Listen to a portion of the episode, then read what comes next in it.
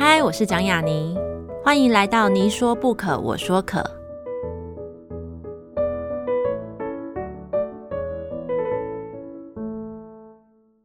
这个节目在爱听听抢先首播，欢迎大家关注我的节目。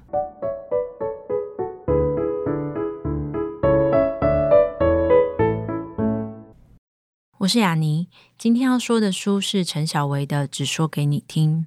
只说给你听是小说，却同时也是对话与信件，或许也是某种生活的碎片与存档。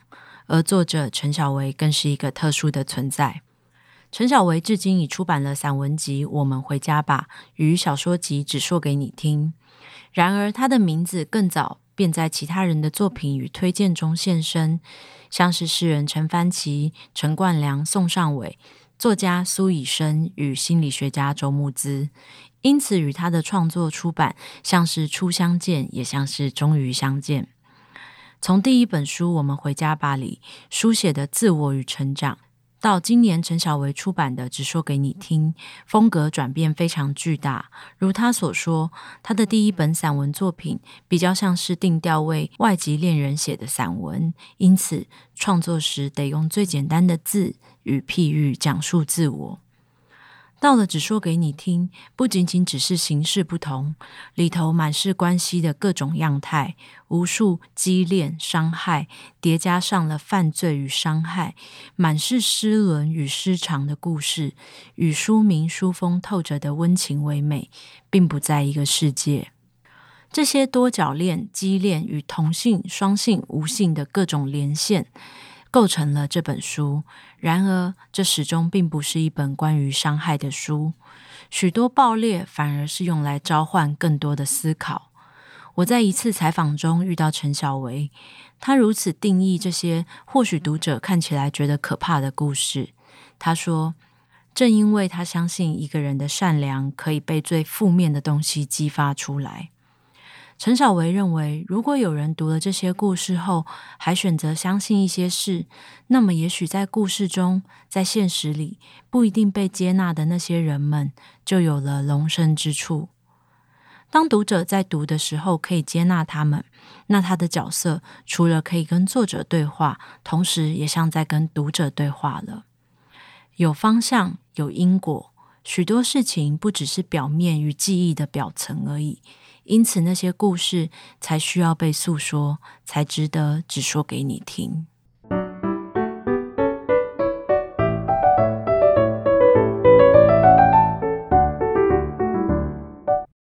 大家好，这里是你说不可，说可，我是雅妮。今天请到的来宾呢，是出版了两本书，呃，我们回家吧，跟只说给你听的作家陈小维。当然，可能大家会觉得说，哎，只说给你听，好像已经不太算是新书了呢。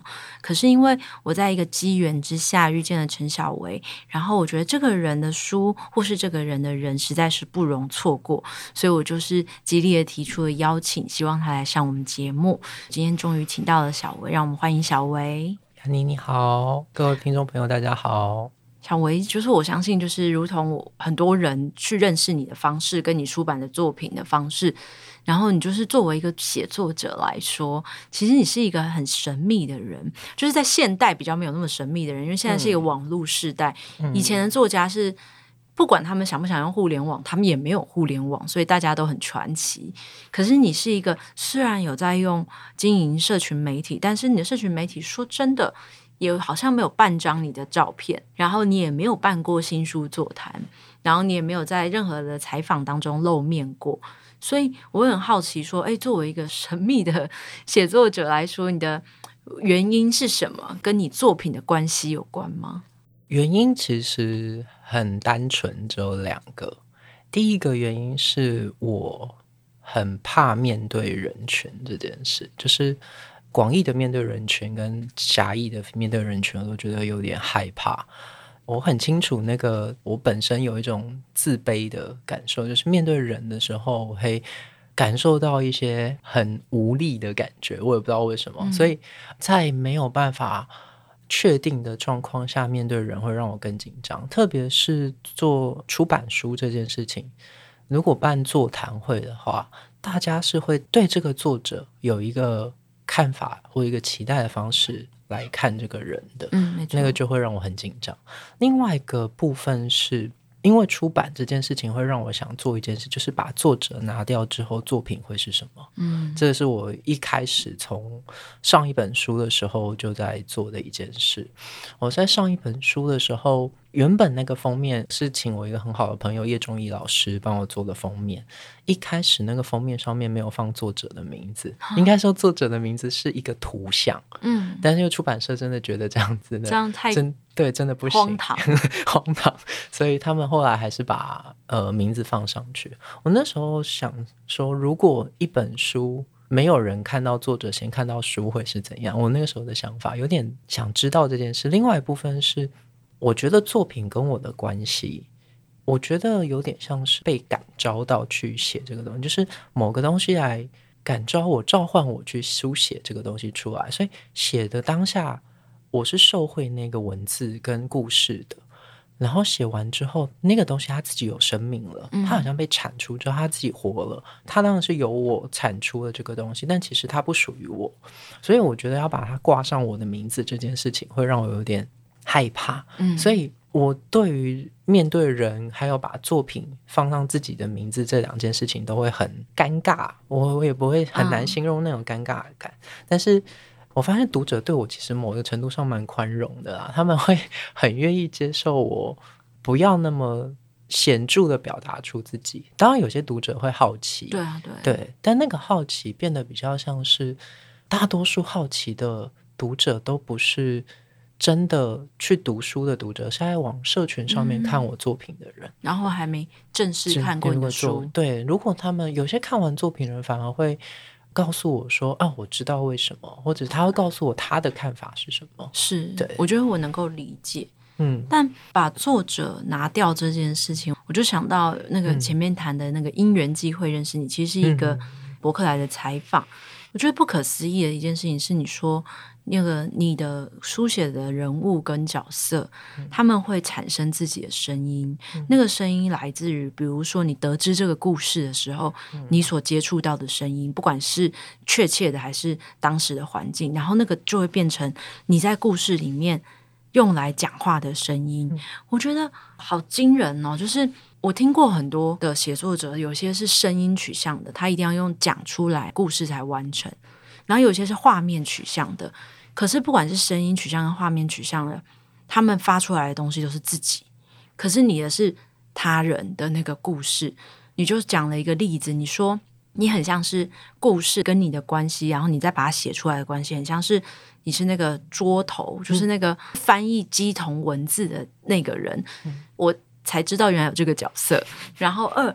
竟然还不是乩童，我觉得那这样说起来，一般的写作模式比较像是乩童的那个神奇的那个讲话的方式，可是你不是，所以我会觉得你为什么会有这样的想法去选择你跟作品的关系？因为可能我们这一生所读到的很多故事，跟过去读到的故事都不是这样产生的方式啊。因为我最早最早开始写作，就是从我识字之后。我识字比较早，因为我小时候我家其实环境不好，我是单亲家庭，所以我妈妈没有时间照顾我。但她我们家附近就是图书馆，所以我很小就被丢到图书馆，因为那是一个相对安全的地方，而且我家住在很乡下的地方，然后。那时候图书馆的那个馆员他会教我看书，因为他真的，我现在才知道他们很忙。以前会觉得他们怎么会特别教我去看书？其实图书馆很忙，然后他会教我去看书，会去试字，所我试字很早，而且我试字的方式跟一般人不一样，大家可能是 b u r p e r m u r p e r 开始去读音之后再学字，我是先学字。才学音，我是看到字，他才告诉我那个字怎么念，所以我识字很早，所以我看书的时间很早，所以我对文字的认知是比别人更单纯的，就是我是靠自己去看那个字，不是别人告诉我说。比方说，很多人对文学或是对中文的认识从课文开始，我不是，我是我最早最早看的一本书是张爱玲。那时候我完全看不懂张爱玲，我只她有看得懂字字，我看得懂，而且她密密麻麻的，因为张爱玲皇冠那个版本的字是密密麻麻的，哦、非常密密麻麻。我还记得我第一次看就是第一炉香，对，非常可怕的一本小说。但是我是后来才知道它可怕，我小时候完全不知道。然后他那个时候印象深刻，那个管理员跟我说：“你有看过那个拜拜吗？庙里面在拜拜，嗯、就是烟，那个就是炉香。哦”然后后来我在思考故事或者是听故事的时候，就是我会去记忆里面想那个画面，画面出现之后，人就会出来了。人出来之后，他一定会说话，或者是他会有动作，那个东西他就会开始具象。很多人说写作有点像是天启，或是呃神谕这种非常灵感性的。可是我比较不是用灵感在写东西。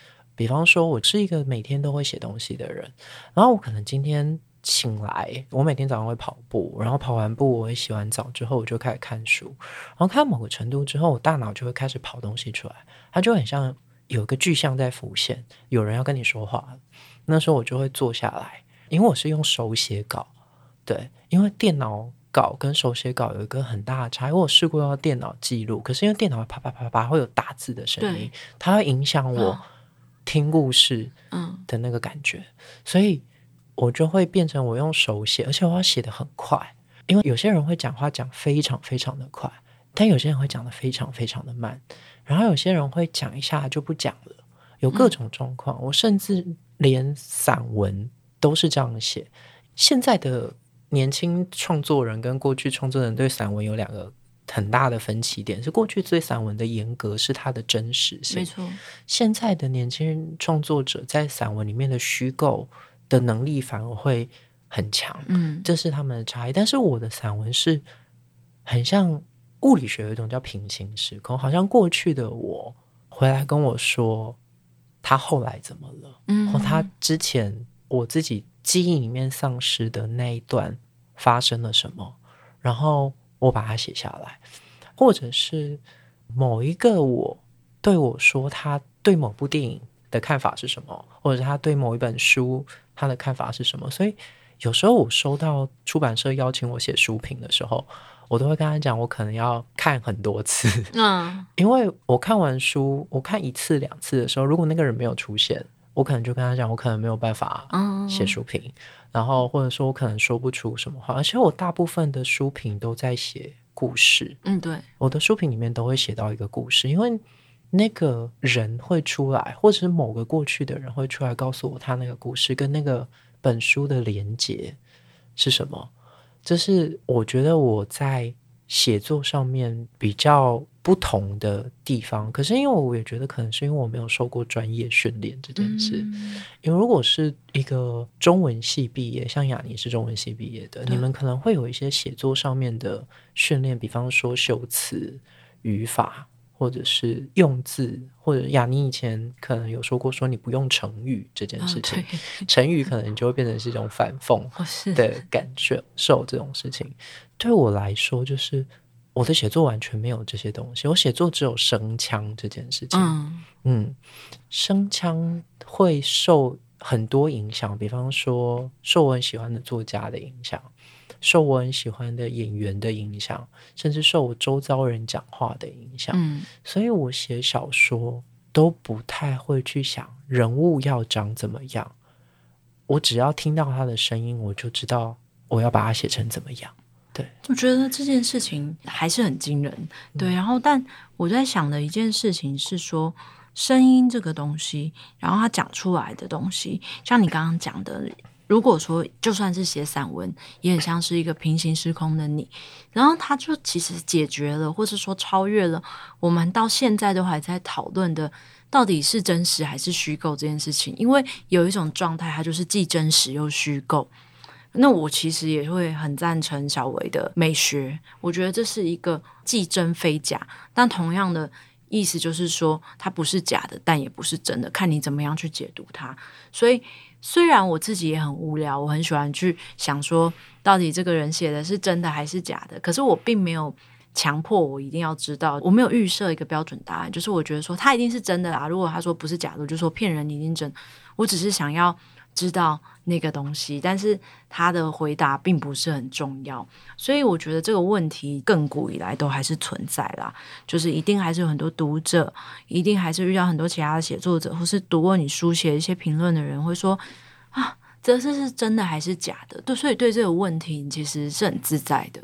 呃，因为现在写作有多了一个分类，叫做非虚构对对对写作。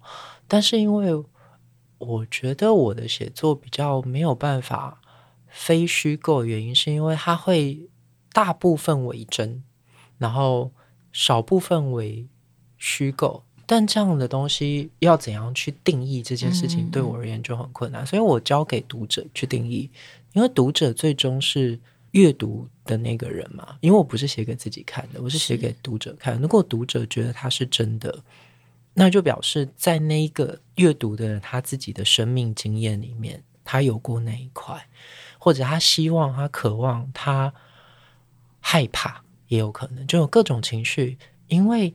有情绪，你才会觉得它是真的。嗯，人会觉得假的原因，是因为他感受不到，他没有经历过，对，他没有经，对，或者他没有期望，嗯，他不期望那个是他的，那他就会觉得是假的。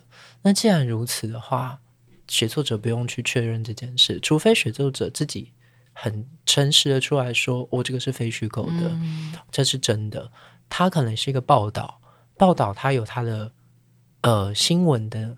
必要的价值，它有查证的价值。但如果有一天我要写这个类型的作品的时候，我就会非常确立的去把这件事情做好。但目前为止，我好像还没有想到去写一个完全一个人的像传记一样这样的东西。嗯。这个目前为止我没有想过。如果有一天要去做的时候，这会是我一个挑战，因为他从一个虚构的人跟我对话变成真的人了。对对对。真的人跟我对话这件事情，我还要做一件事，因为虚构人跟我说的话，不用想他是真是假。对，但真的人跟我说话的时候，我要想他说的是真是假。对，这个反而更困难。嗯，对。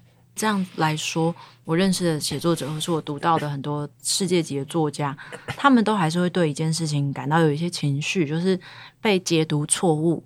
被误读，你一定也很多时候是被误读你的作品的用意，被误读你作品的真假，甚至被误读你自己这个身为写作者的一切的设定啊、性别啊、身份。所以，你对于误读这件事情也是可以比较理解吗？因为我觉得误有两个原因嘛，一个是你作者写的不够清楚，一个是读者没有读到你想写的。嗯嗯。那这两个原因的话。如果我觉得我已经写的够清楚了，他还是没有办法看懂，那表示我的能力到这里，我可能没有办法再写的让他更明白。嗯。另外是他读到的东西是他想要的啊，我不能去干涉他想要从里面读到什么。就是我觉得阅读一件很特别的事情，就是很多作家好像都讨论过这个误读的问题，但是我每次看到很多作家讨论误读的问题的原因，是因为呃，作家会有文学的这个角色，对。对，但我比较没有这样的概念，就是我对文学的概念就是它被阅读就是一种文学了，嗯嗯，所以我的文学的概念没有那么强烈。但有些作家会有文学使命这件事情，是是，对，一旦有文学使命，他如果被误读，那就会影响他的文学的评价，他在文学史上的评价就会差非常的多。然后说，甚至连张爱玲都会觉得他被误读，所以他写了一篇自己的文章，是去说，哎，你不可以这样读我。但是因为那是因为他们在文学这件事情上面可能有几个东西，一个是价值，一个是那可能是他的职业啊。职业被误会是一件很严肃的事情，是对。但是因为我一直没有把自己定位在作家这个身份，是因为、嗯、呃，就像刚刚我讲到，就是我想要把作者拿掉，跟作品的距离放远一点，所以我就会觉得，如果读者真的误读了。除非他误读的东西是很可怕、违法的那一种，对，对你来说 有很少，几乎没有。没，应该目前为止，因为我读者的，哦、比如说误会你杀了一个人，对那种之类的。哦、但那可是那个要误读到这种程度的程，也是有可能。如果是你 这本书，这本书的确是有可能，因为这本书比较特别的原因，所以很多人都会来问我。真假这件事情，我遇过非常多人问，但是我都会说，我的答案其实都是一样的。我觉得故事都是真的，故事都是真的，只是它有没有发生过？因为它现在没有发生，过去没有发生，未来也有可能发生。是故事之所以会被写下来，人是没有办法想象世界上不存在的事的。嗯，因为人的想象受限于人嘛，对，所以。如果在人这个集合里面会发生的故事，那就是一定是有可能为真的。所以我觉得我写的东西是我是真的，就是很多人觉得真是属于八卦的那一种，嗯、是我想知道他到底是不是有这个人。但我的真假的定义是，他可能在这一个，就是从有人类开始，或者整个与人有关的世界的始末之中。它一定有可能会发生这些事，嗯，所以对我而言，真假是这样子。所以误读也是，如果误读有真假的话，我会觉得，那你读到的就是你认为的真，对。但那个真不延及到我，他说他那个集合里面没有我这一块，嗯，对对对。我觉得算是很不错的一个建议。对对对，在如果写其他写作者们有听到这集，可以用来作为回答的方式，就是先沿用一下。因为有时候被问到这个问题真的是蛮烦的，就是尤其是写散文的时候，嗯、可是你很难跟他解释，就是包含连平行时空这个说法，他们可能都 都。但你刚刚说的那个，只要故事就是一定会有在这世界上发生过，那就是真的。嗯、延伸出去，因为你刚刚说，如果那个集合里面没有你，嗯、就 OK。嗯、可是有时候那个集合里面遇到就是像我一样的读者，真的非常的多，我们是热心的读者。就是我们觉得那个集合里面一定要有你，那个延伸到故事之外的，嗯，他会想知道你是谁，嗯，他会想知道你的性别，他会想知道你的样子。那这个时候会对你造成困扰吗？目前为止还好，我当然有遇过比较。激烈的读者，但是因为他还是找不到我这个人，就是还是找不到。对对对对对，所以还好。但是就比方说，像 Stephen King 有写过那个，就是有那个疯狂的读者，对，对，对，对，然后去对作者做很多可怕的事情。这也是为什么会希望把自己呃呃尽量不要显示的那么明显的一个原因，嗯、就是因为我写作的内容，呃，这一次因为这本作品的。缘故，有很多人对我可能会有一些不一样的看法。我觉得这件很特别，就是因为我上一本作品的是散文，然后它的风格比较软。如果用、嗯、用比较文学的方向来看，它是比较轻的那一种。但这一次的确，呃，我尝试了一些比较我关注的事，就是有一些议题，对。但这些议题，我觉得我不想要把它变成议题，我想要它还是留在故事里。对，对，所以有些读者读到的是议题，有些读者读到的是故事。是、嗯，那如果读到议题的人对我会有好奇的时候，那就表示他原本就不是我想要对他说故事的人。哦，对。对，那很多会读到议题的人，可能也没有把故事全部的看完。他们可能看了一一些片段，或是某一些故事。然后，但把大部分我遇到跟我说看完整本书的读者，通常都很自然的会知道我想说什么。是，这是我觉得一开始是很庆幸，然后觉得自己很幸运，就是原来说故事是有用的。嗯，我曾经有一段时间不太对大众去说故事，因为我觉得。现在大部分的读者们，他们期待的不是故事，他们期待的是感受，就是给他们一个感受就可以了。而且那感受又又快，然后又强，然后又有撩拨的感觉。是，嗯，但是故事不可能，故事它一定有人在里面，人有生嘛，那有起承转合，所以在说故事的时候，我会希望把。这个人他想说的，就像我刚刚讲，就是有个声音在对我说话，他一定会说非常多话，但你一定会听到他不断反复的、强烈的要表达出的那个东西。那个东西其实就是我想说出来。那读者读到这个部分的时候，对我的好奇就会比较少了。是，他们反过来看自己，读者会反过来去透过这些故事看到他自己，就是如果我是这个人，或者他是我的谁。或者他在我生命中出现，嗯，那我可以为他做什么，或可以为自己做什么？我觉得那个就故事对人的转化就发生了。像我也会就是借由这样的故事，如果进去这个故事里面听，开始好好听这个故事以后，我也会觉得，那我想知道的事情比较来自于故事里面的那些人。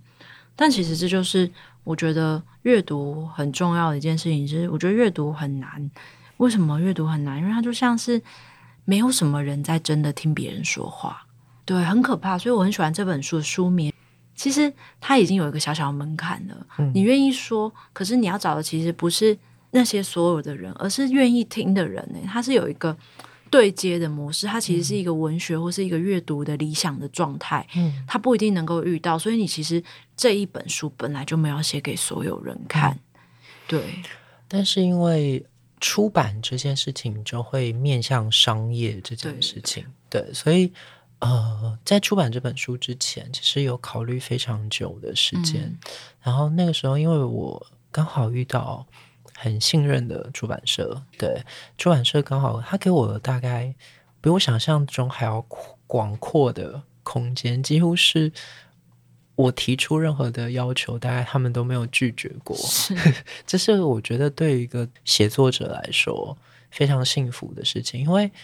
我身边有遇过很多人，就是很多读者会来问我说：“哎，要怎样才可以出一本书？嗯，要写什么才会有出版社帮你出一本书？”这样的问题我其实都很难去回答，因为我比较不是走所谓现在文学的路线出版的那个路线，比方得文学奖啊，对对对，然后或者是出版社会因为看到你在报刊发表，所以去找你，所以我觉得我的运气相对比较好。然后另外一部分是，呃，读者给我的回馈也比我想象中的好，因为我原本预设到的是比现在遇到更可怕的那个状况，哦哦哦，但是，但结果比我想象的好，而且甚至很多人会开始跟我说他的事。就是他们会告诉我他们发生了什么事，这是我觉得很感动的一件事。就是当你知道说那个人开始对你诉说的时候，那表示他已经跟你建立那个连接起来了嘛。嗯，对。但也相对要很谨慎，因为得到故事其实是不可以随意的，也不可以有任何轻蔑之心。对，我是属于树洞型的那种人，嗯、就是树洞不语，就是树洞是不会说话的。对，我通常不太会回应太多的东西，但很多人就会说，那读者写信给你，怎么可能不要收到回复这件事？嗯、但很多读者会跟我说，我只是想要说给你听，嗯、但是你不需要回给我。我有遇过非常多。这样的状况，我就会觉得哦，他们知道那个含义是什么，就是哦，原来只要能够说，对于很多阅读的人来说，就可以解决掉他们很多心理上面的状况。然后，另外是人生的状况，就是很多人是当下需要说，但他们可能需要出口的时候，他们会上网去找很多人，对，很多方向去诉说，可是。他们发现很多人没有很珍惜他们说的内容，就会开始去寻找可以听的人。然后我觉得出版这本作品之后，那个呃效应就会慢慢产生，就是那些人会找到我。嗯嗯嗯，对对对。他说太好了，但是嗯，但是我收到讯息，我都会给。那个拥抱的贴图，嗯、对对对对，这是我目前最多在做的事情。我觉得这样很好，但为什么我们刚刚会这样讨论的原因是，嗯、就是如果有听的人还没有读过这本书的话，是因为这里面像刚刚小薇讲的，嗯、有些人看的时候，如果还没有很精确的时候，只看到议题的时候，可能会有一些感受不太一样。但其实有些人看到议题，那这些议题为什么我们会这样讲？是因为那些议题可能有些人会想到的是刑事案件。就像我一直信奉的一个概念，就是我还是觉得小说里面得要有人死掉。对这本书每一篇几乎都有。对对对，我还找了一下说，哦，几乎都有。哎有，对，那我就放心了这样子。但是我也在阅读你的过程当中发现一件事情，就是呃，不管是只说给你听，还是我们回家吧，嗯、就是它其实是完全不同的风格，跟完全不同的题材，甚至是说。嗯、呃，它是完全不同的写作的利益，他的那个为什么要写的想法其实是不一样的。但是两本书当中，或是说在你的创作，比如说在社群媒体里面看到的东西，其实都可以看得出来，你是非常擅长呃用对话完成推动故事跟情节的人。所以我认为啊，就是这在现在的很多的作品，不要说文学也好，就是很多的创作出版品里面比较少见。你说要有对话很简单，可是你要说全部都是对话，真的很难。但是你其实做得到。所以我会很好奇，说你怎么做得到 这件事情？就像刚刚讲，最早讲，就是有人对我说嘛，那个说的过程，就是我最原始为什么会选对话题，或者是我很常写对话式文章的原因。另外一个原因是因为，呃，我后来想，就是。很多文学早年就是很早很早以前的文学或哲学，其实也都是对话。嗯，对对对，像那个呃，比方说奥古斯丁的书啊，然后柏拉图、对亚里士多德，甚至我以前在看物理学的书，比方说伽利略的书，他在讲物理学的时候，嗯、他其实也是对话，他用对话去叙述他所看到的现象。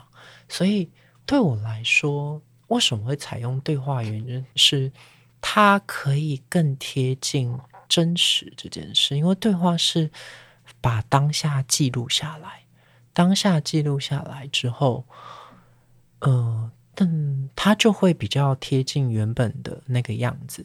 然后另外一个部分是对话，即便有伪装，嗯，它也很容易被拆穿。是对，就是人在说话的时候，他的真跟假。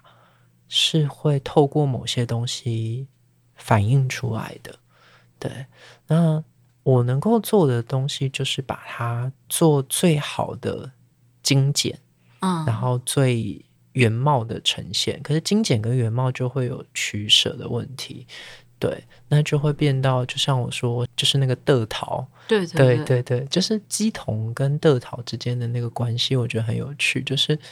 我相信的桃也不会全部翻译出鸡童说的话，好像是哦。是对，所以如果我是这样的话，就是变成受众的那个选项。对，就是我到底想对谁说这件事情？嗯、对对对。所以那个时候一开始，你刚刚提到两本作品，散文那一本就是比较像是对。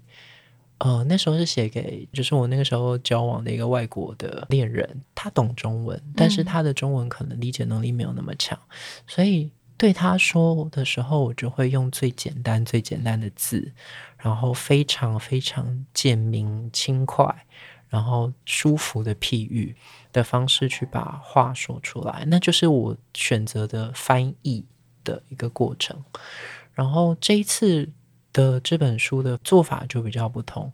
我里面有一些篇章的字很难，嗯，对，然后有些篇章字非常的简单，因为对我说话的人可能是一个很老的人，嗯，他用的字就会很复古。然后对我说话的可能是女性，然后有一些可能是外国人，日本人或者是英国人，对，那他用的语言不同的时候，我就有翻译的。那一个问题就是，我要选择哪一种口吻去翻出它。首先，性别确定了，语言确定了，然后我要再去精简什么？嗯，就是我要精简到哪个程度，才能把它的真实写出来？对，我觉得这个对话来说，就像你刚刚讲的，就是它回到一个很古早的一个原始，或是说一个最回归到根本的一种。讲述一件事情的哲理的方式，我觉得是一件很棒的事情。而且落到你的作品里面，我觉得他避开了一件我觉得我非常在意的事情，就是对话比较多的文章，或者说像也不一定每一个，但是像以你的作品来说来，就是就可以避免说教，就是你知道叙述太容易说教了，然后一说教，你就会想说啊，真的是可惜了。对，所以我会觉得这件事情其实是一个很难，但是是一个值得很多写作者借鉴，或者说取道的一个方式啦。当然，在这个里面，这些对话，这些就像你讲，他们来自不同的声音、不同的性别、不同的国家、不同的时空。我其实会很好奇，因为你所写过的人的，或者说你写过的角色，实在非常的多元，然后你写过的关系其实也很多种。有什么当中是觉得最难的？像是家人难还是爱情难？然后伤害难还是告别难？写别人比较难还是写自己比较难？写家人或写爱情都不难，对，就很诚实的写，嗯，对。然后伤害比较难还是爱情比较难？会写伤害有两种情况，一种是伤害的当下，因为你需要去处理那个伤害的方式，你只剩写的时候，嗯，那你就是要写，那个就没得选。那个没有难不难的问题，因为只有这个选项的时候没有。但是如果是过后，你要再去把伤害写出来，不容易，因为伤害要再回顾一次，不容易。然后爱情，然后还有一个是自己，自己别人。写自己很难，写自己很难的，非常，因为我不太写自己。对啊，对啊，我几乎不写自己。我以前在 HBO 看过一个演员受访，我印象中好像达斯汀霍夫曼。嗯，然后那个访问者就问他说：“哎，你觉得最难演的角色是什么？”他说：“演自己。”嗯，他说：“因为演这件事情最难的是别人眼中的你跟你眼中的你自己不一样。你要演自己，是要演真的那个你。”还是演别人眼中的那个你，嗯，然后演这件事情是有痕迹的，对，演自己要把那个痕迹演出来吗？因为最好的演是要把痕迹擦掉，让人家看不出你在演，所以他觉得演自己最难。那写也是，写自己很难，就是你要写你真的自己，还是别人眼中的那个自己？对，特别在这个社群的时代。很多作家其实会被定义一个人设，就是每个人都会觉得你，嗯、呃，他是某一个样子的作家，嗯、但是也许他不是，或者是他不完全是。那如果他真的要写自己，他应该要写哪一个？就像那个你把演的痕迹拿掉，你要把写的痕迹拿掉，嗯，写作的痕迹拿掉，这件事情很困难。就像雅尼刚刚讲说教，嗯，对。说教就是一个痕迹很明显的写作嘛，是对，你要把所有没有润饰过的、消化过的东西一次倒出来的时候，那很容易。但是写自己的时候，很容易往这个方向去，因为你很容易把自己全部都拿出来。然后另外一个，我觉得如果要写自己，我没有主题，嗯，对。曾经有出版社来找我出书的时候，问说：“你有没有考虑写一本你自己生活里面的事？”嗯、我说：“我的生活很固定，诶，就是我每天做的事情都很正常。”那他说：“那你可以写，呃，写你吃的东西。”但是我说：“那就不是写我自己啊。”他说：“我在写吃的东西。嗯”对，他们要的自己是很接近像情绪的，嗯、然后感受的。因为这个就比较不像我原本写故事的方式了。嗯，对，我原本写的东西会比较像是，就像刚才讲，有人在对我说嘛。如果有一个人在跟我一直讲他的情绪的时候，我会觉得他在发牢骚，嗯、我就不会把牢骚 写出来。对，我会写的东西比较像是，它有一个完整的意念吧，就是它是一个有一个 topic 这个主题的。对，那个主题很重要，所以我的书写有时候也是会，因为如果要写的东西有那么多。时间是有限的，就必须去选择要怎么写。对，是，嗯。但其实你刚刚说的一个东西，我觉得它其实是有难度的。比如说写自己这件事情，嗯，然后你觉得很难，我觉得你讲的那个难的原因其实更难，因为你说你要意识到你要写的是别人看到的自己，还是你自己眼中自己。我觉得要意识到这件事情存在差异，其实就是一个门槛。嗯，因为大部分的人就是像你讲，虽然他有人设，可是。他就陷在其中，然后他就会相信自己是这样，嗯、对，所以我会觉得这里面我也觉得写自己最难。虽然看似好像、嗯、好像我们都出版过散文，写过自己，嗯、可是其实你说真的有想要多少自己哦？那真的是 对。我觉得有很有趣的现象就是，呃，现在的读者在阅读的时候，现在有一些比较呃所谓。我们现在叫 Instagram 的时代，就是 Instagram 写作这件事情，嗯、很大部分受到年轻人欢迎的文学，就是写情感的，他们是情绪抒发的，他们比较不是一个故事。嗯，那是因为呃情绪的片段的剪辑很容易可以把人带入进去，对，但是这也是一个很危险的事情，就是你带入之后不会有出口，因为那篇文章里面只有情绪，他没有告诉你要去哪里，或者是。正能量这件事情，正能量，我觉得正能量很危险的原因，是因为正能量其实很容易，就是他把东西都塞给你嘛，然后他就结束了。嗯、可是负能量怎么处理？呃，数学上的正负会得负，诶，对啊，正乘以负会得负啊。那正的东西加负的东西，那如果负大于正，它还是负的、啊。嗯，所以正能量没有办法解决负能量这件事啊。是对，所以负能量终究才是问题。所以很多同学或朋友，或是很多人就问我说：“哎，我现在心情不好，有没有推荐我看什么书？”我说：“如果你是想要看书而去看书。”那或许是一个选项，或是你遇见了一本书，你去看那本书，那是个选项。可是你为了要解决情绪去看正能量的书，嗯，会很危险，因为你是用别人的方式来处理你自己的问题。对，就是很多商业的书籍也会教你怎么去投资啊，是是是怎么理财。你终究还是要找到自己对财富的那个观念嘛。那对人生的观念也是，你可以借鉴很多人的看法。很多人对人生的观念，可是如果你全部都挪用别人的东西到你的人生里面的时候，就会很危险。如果那些写自己的人或写自己的作家也是用这种人设方式去写作的时候，也会很危险。因为有一天，就像刚刚雅尼讲，他可能会沉溺在里面，没错。但如果他找不回自己，或者是那个其实也是他自己，也有可能那。他就有一段很长的时间，必须要去对读者或者对这个世界扮演某一个样子，但那个可以演很久吗？这是我一直在好奇的一件事情，就是一个演员他可以下戏，对，也可以入戏。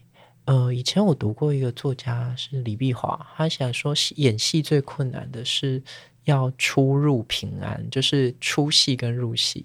很多演员他可以入戏很深，但他出不来。嗯，出不来就会很危险，因为你终究不是那个角色。你如果没办法在日常里面活回来的时候，那你到某一刻突然醒来，发现那些在看你演戏的人都不看你的时候，你要怎么办？是。对，因为观众不在了。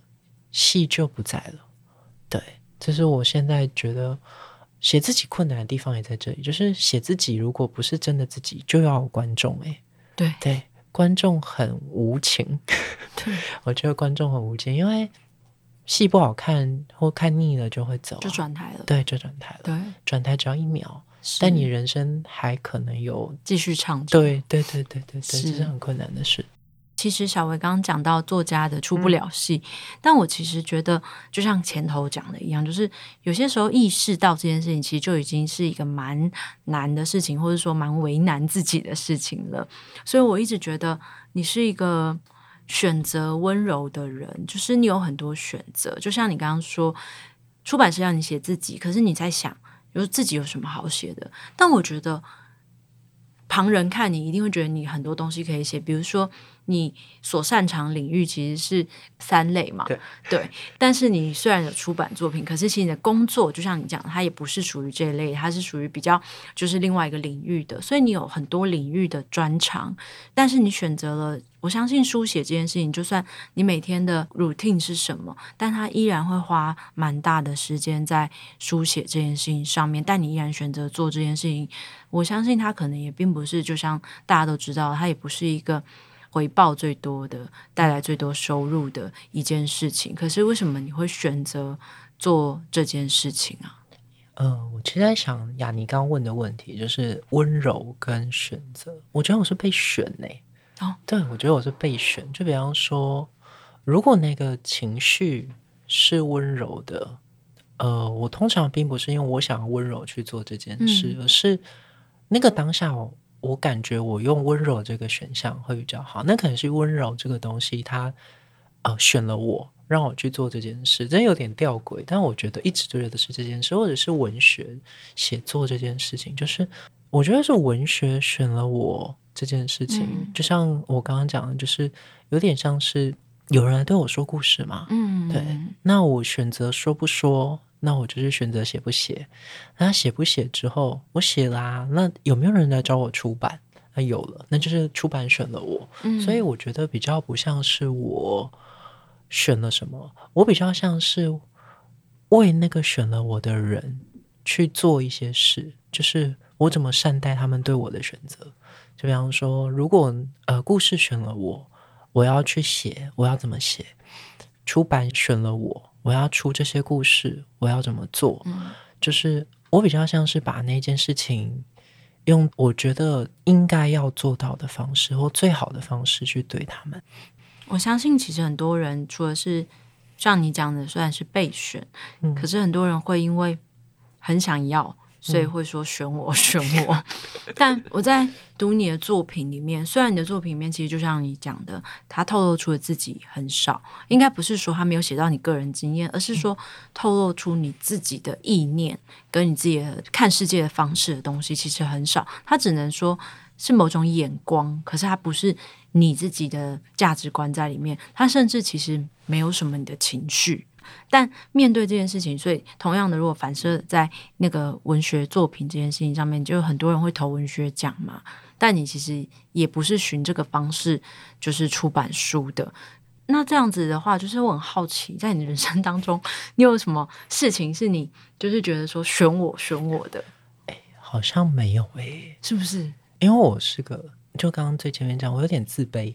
对，我觉得会。要为什么要？为什么自卑？因为我呃，可能因为环境、家庭环境的关系，就是我小时候比较是属于呃，就是因为家境不好是一个缘故。另外缘故是因为呃，在我的成长环境里面，如果你很大声的去要一个东西，嗯，别人会要你付出一个更大的东西。那我会觉得说，我不知道我可不可以去给出一个东西。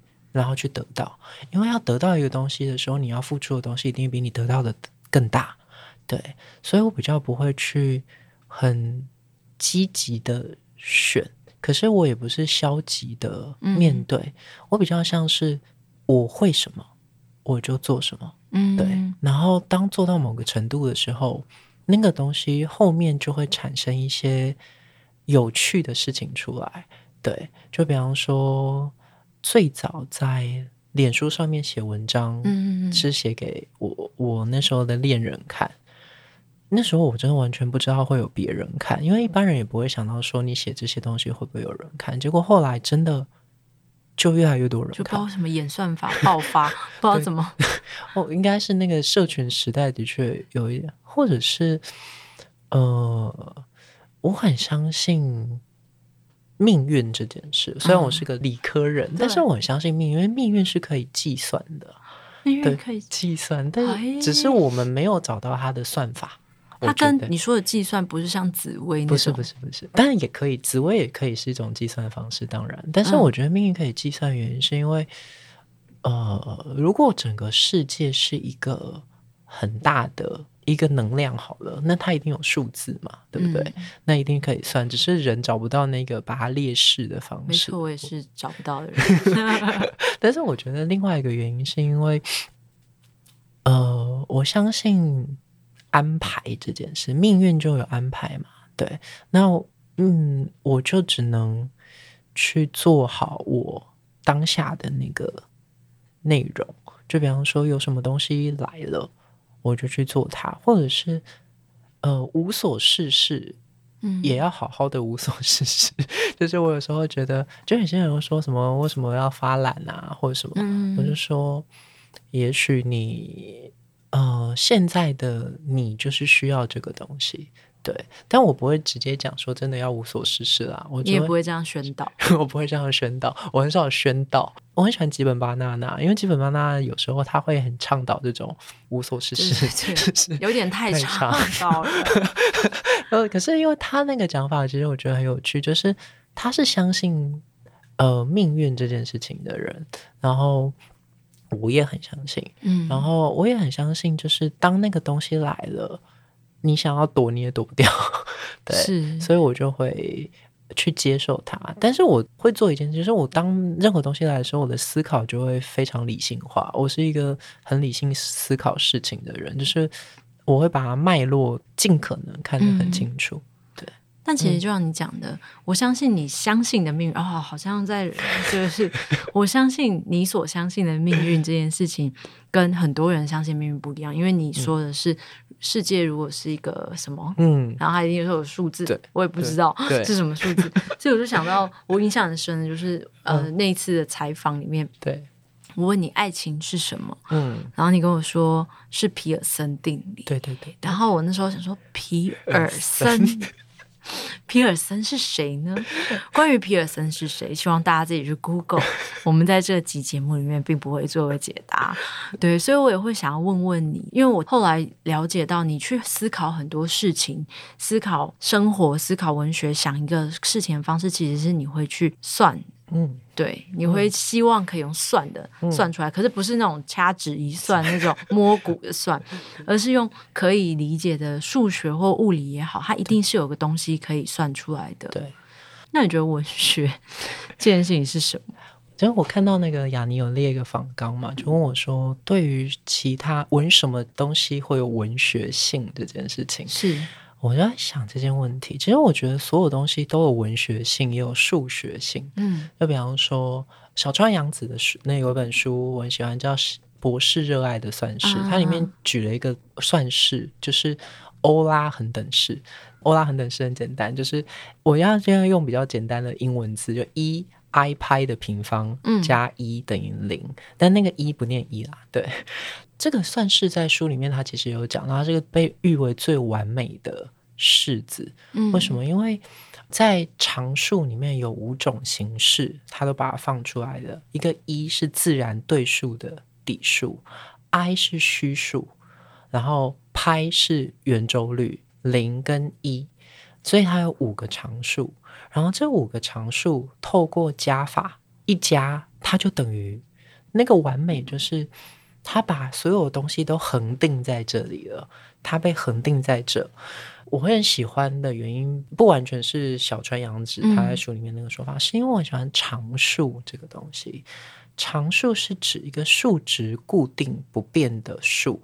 嗯，我觉得这很文学，就是 常数是日常啊。嗯，日常就是在有生活里面有固定不变的依赖。然后你才会去把你的生活建构起来，所以我很喜欢常数。常数如果加上单位的话，它就变成常量。就比方一加上个就变一个，嗯，一加上天就变一天。所以你看，就是日常有了单位就可以测量，有了测量它就有重量、有长度，它就可以被叙述出来。嗯，对。然后测量就是一种物理啊。物理常数跟数学常数的不同，就物理常数是一个测量的量。然后我以前在读伽利略的书里面的时候，伽利略有讲过一句话，就是世界是用数学这种语言写成的书。他的意思其实是指说，所有在我们看见的东西里面，都可以用一个最简单的算式来表达。那就表示说，没有东西不能数学化。对，但对应我刚刚讲的，世界是日常所建立起来的。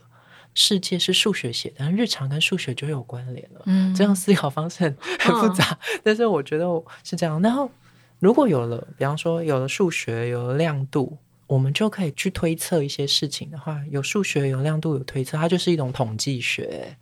统计学就是从呃样本去推测母体，他就告诉你说，我在千万人之中，或者找到一些人，我们去看他的样貌，我们就可以知道他。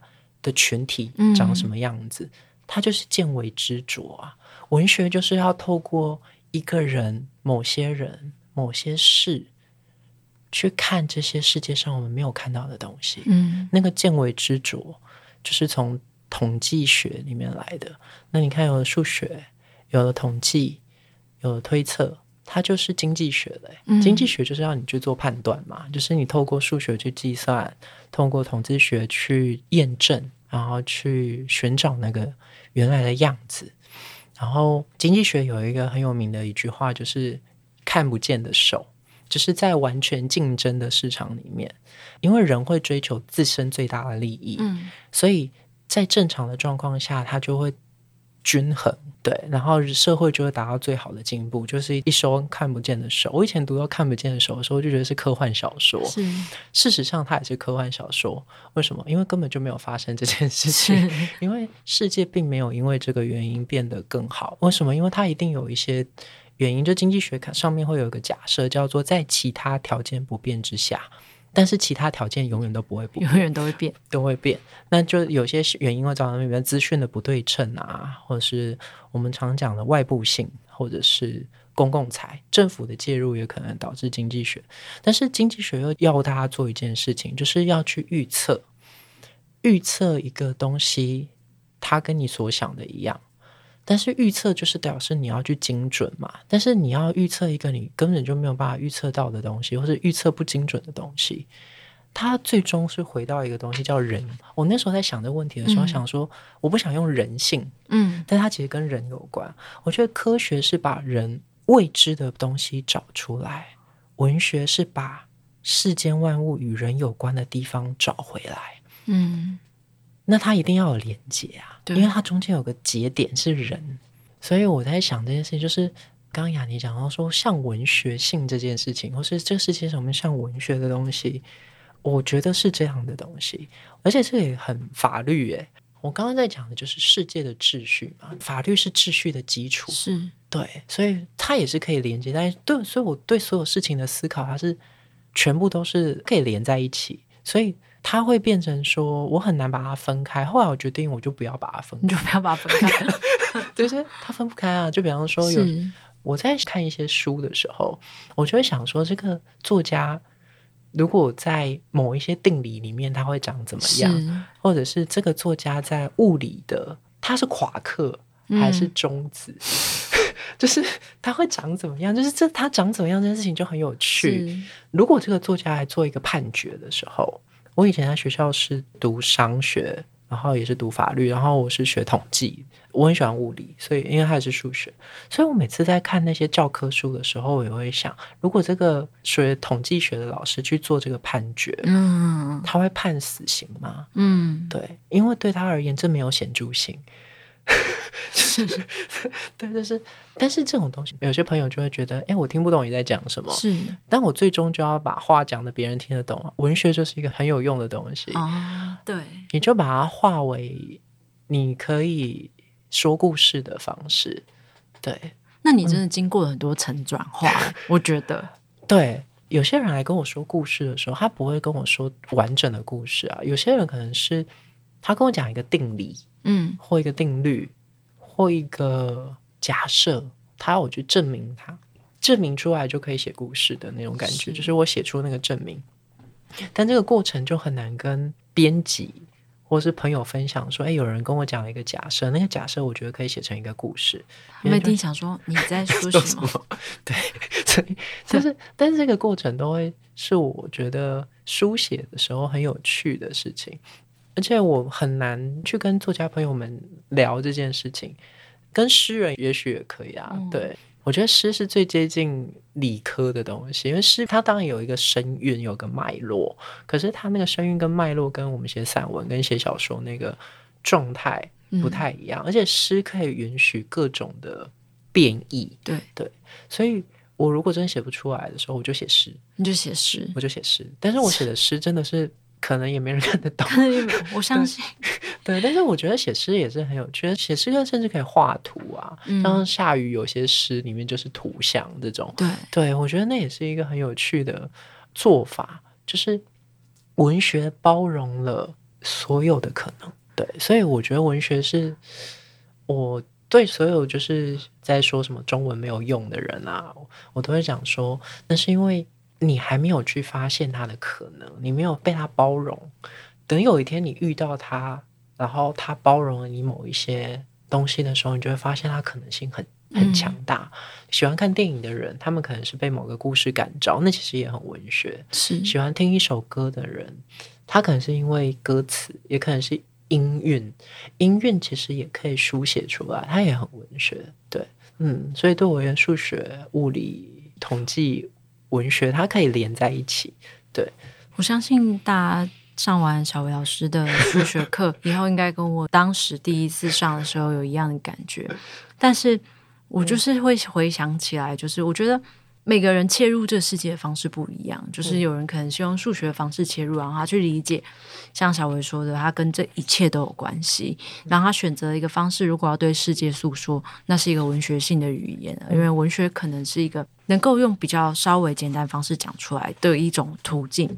刚这段话带我回到了我的高中时代数学课，我记得一件事情很有趣的是，我每一次上课都听得懂，但我回去以后就开始陷入不懂。然后当下的那个懂，所以我会觉得说，哦，其实这个运作的方式就是这样，它是有道理的，对。然后我理解了那个道理，可我回去以后，数字带我离开了那个道理，我就是走在一个没有道理的路上。嗯。后来我觉得我喜欢文学的原因，其实也很接近这个感受，可是因为它不会当掉我，嗯，对的原因是。我其实也说不出来文学性是什么，就像我问你的时候，其实我也不知道文学性是什么，文学是什么。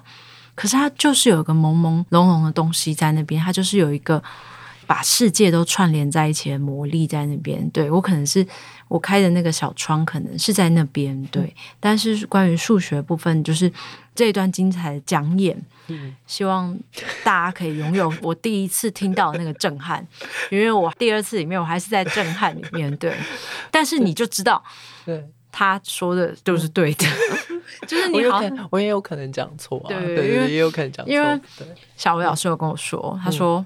数学是没有正解的，对，数学没有。然后又有的话是算术，对对对，对。然后我就一直记在心里，想说用这句话来跟世界上所有的狂妄的大人 讲这句话。因为那是我以前上数学课的一个老师跟我讲说，数学是没有正解的。我就问他说为什么？嗯，他说正确答案就不用探讨了，对。除非你在正确里面发现了错误，是，那你应该要先去探讨错误，而不是去高兴你自己找到了正解。是，对，这就很文学，也很哲学。对，对，对，对，对，对。所以我很喜欢那个老师说的话，他就会告诉我一件事情，就是人生不是在找正确的事，人生去试错。嗯，对，试错才会找到你自己，试错很重要。所以试错的同时，你也要容错的。能力容错是包括对你自己也对别人，嗯，因为你知道犯错是一个常态，对，从那个东西就可以感受到，诶，他很文学性，但他从一个理科老师的口中说出来，是。对，就是在这种状况下，我会觉得说，哦，原来他们都是一样的，就是他是在世间万物里面的一种隐隐的牵连在一起的。法则，是。对。所以回到那个刚刚你讲的某一句话，在最后想问你，嗯、就是你说可能某些时候在文学里面最接近数学或是一种算式的方式的东西，其实是诗这件事情。嗯、那你下一本书有想就是考虑写诗吗？哦，没有哎、欸、啊，怎么讲呢？那你下一本书，就是因为我知道你是一个对出版并没有那么强烈企图的人，嗯、可是我会觉得。如果你有这个能力，还是得做。它跟赚钱不太一样，它跟成就不太一样。嗯，对对对。我这一次出版书，出版社跟我谈了很久，嗯、然后他们就说，我们觉得不能只有一本。然后我就说好，然后他们就开了一个系列，就帮我的作品就开了一个陈小维的作品集。然后我就答应他们说，我会一直写，写到我真的写不出来为止。那我现在有几个写作计划正在进行，然后其实大致上都已经写的差不多了，只是要怎么去把它写成可以对别人说的东西，嗯，所以有一点难度。有一本短篇小说，然后一本极短篇，然后有三个长篇，目前可能会是这几个，但是未来会不会再有，我不确定。但是因为我的写作是有很多的笔记本。写了非常多的故事，所以要再怎样把它再用一个很完整的方式呈现出来，是我现在要就刚刚遇到了，我就要怎么去做，我就要开始思考这件事情。是对，不管如何，我觉得听到这个你跟出版社的协议，我就放心了。对，也希望就是可以很快的可以上到小伟老师数学课。对，今天很谢谢小维，我们觉得真的很开心，谢谢。